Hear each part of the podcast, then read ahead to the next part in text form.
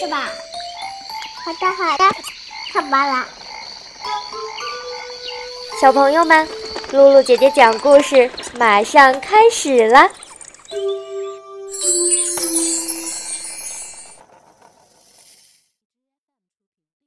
小朋友和大朋友们，晚上好！欢迎来收听露露姐姐讲故事。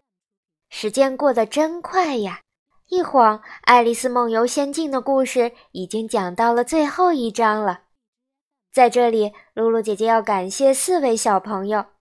张千月小朋友、陈思怡小朋友，还有微信号叫做“星河”和“菲菲”的小朋友，这四位小朋友常常给露露姐姐留言，也非常喜欢露露姐姐的故事。露露姐姐要感谢小朋友们的鼓励和认可，也希望小朋友们能够像爱丽丝一样快乐的长大，拥有一个无忧无虑的纯真童年。好了，小朋友们。下面，露露姐姐接着给小朋友们讲《爱丽丝梦游仙境》的最后一章，《爱丽丝的证明》上集。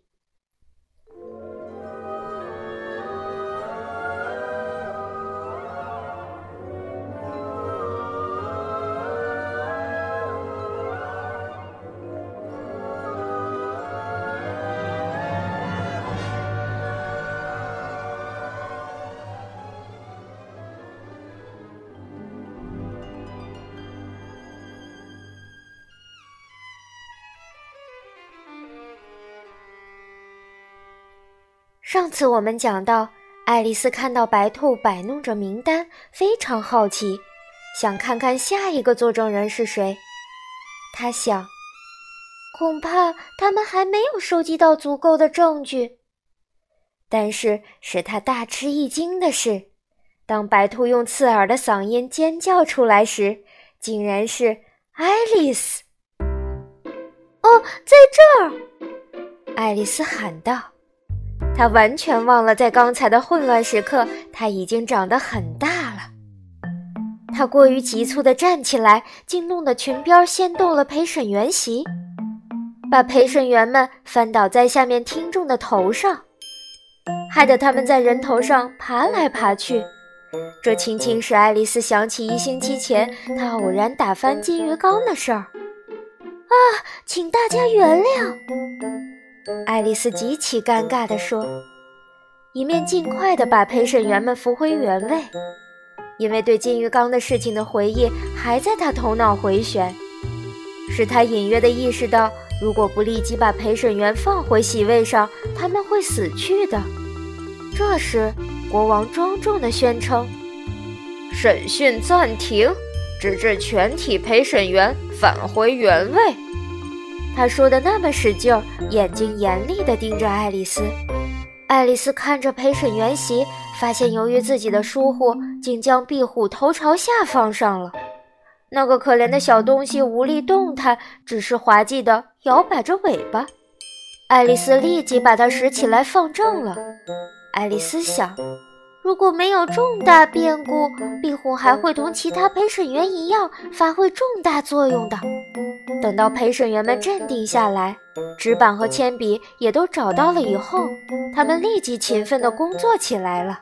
首先是记下刚才故事的历史，只有壁虎除外，他已经精疲力尽了，不能干任何事情了，只是张着嘴坐着，两眼无力地望着法庭的屋顶。国王开口了：“你对这个案子知道些什么？”“什么也不知道。”爱丽丝回答。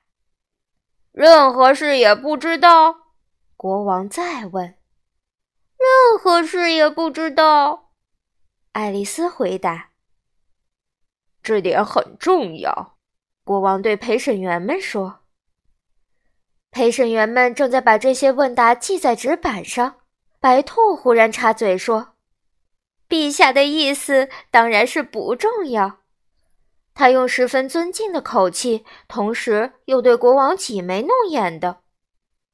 国王赶快把话接过来：“当然，我的意思是不重要。”接着又低声说：“重要，不重要，不重要，重要，好像在反复推敲词句。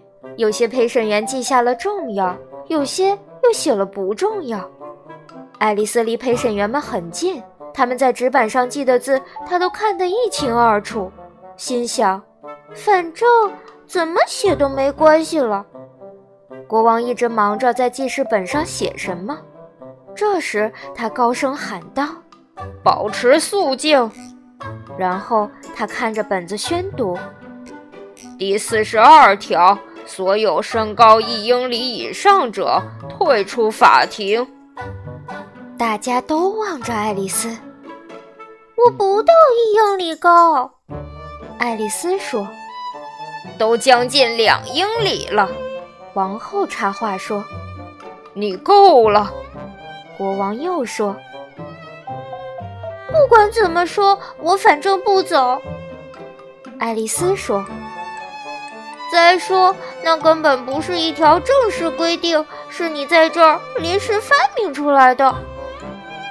这是书里最老的一条规定，国王说。那么这应该是第一条呀，爱丽丝说。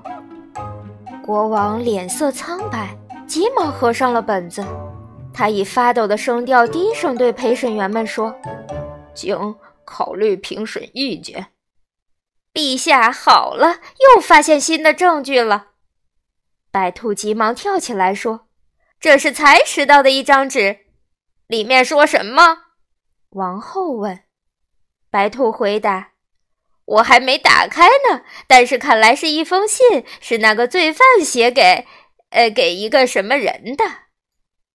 肯定是这样。”国王说：“除非他不是写给任何人的，而这不合情理。”信是写给谁的？一个陪审员问：“他不是写给谁的？事实上，外面什么也没写。”白兔一面说，一面打开折叠的纸，又说：“根本不是信，而是一首诗。是那罪犯的笔记吗？”另一个陪审员问。“不是的，这真是奇怪的事儿。”白兔说。这时，陪审员全都感到莫名其妙。一定是他模仿了别人的笔记。国王这么一说，陪审员全都醒悟过来了。小朋友们，你们想知道纸上写了什么内容吗？这些字又是谁写的呢？欢迎小朋友们下次继续收听《爱丽丝梦游仙境》的最后一章《爱丽丝的证明》下集。小朋友们，今天的故事就讲到这儿了。如果你喜欢露露姐姐讲故事，可以关注微信公众号“露露姐姐讲故事”，或者在手机上下载喜马拉雅电台或荔枝电台，搜索“露露姐姐讲故事”，收听更多好玩的故事。好啦，小朋友们，我们下次再见吧。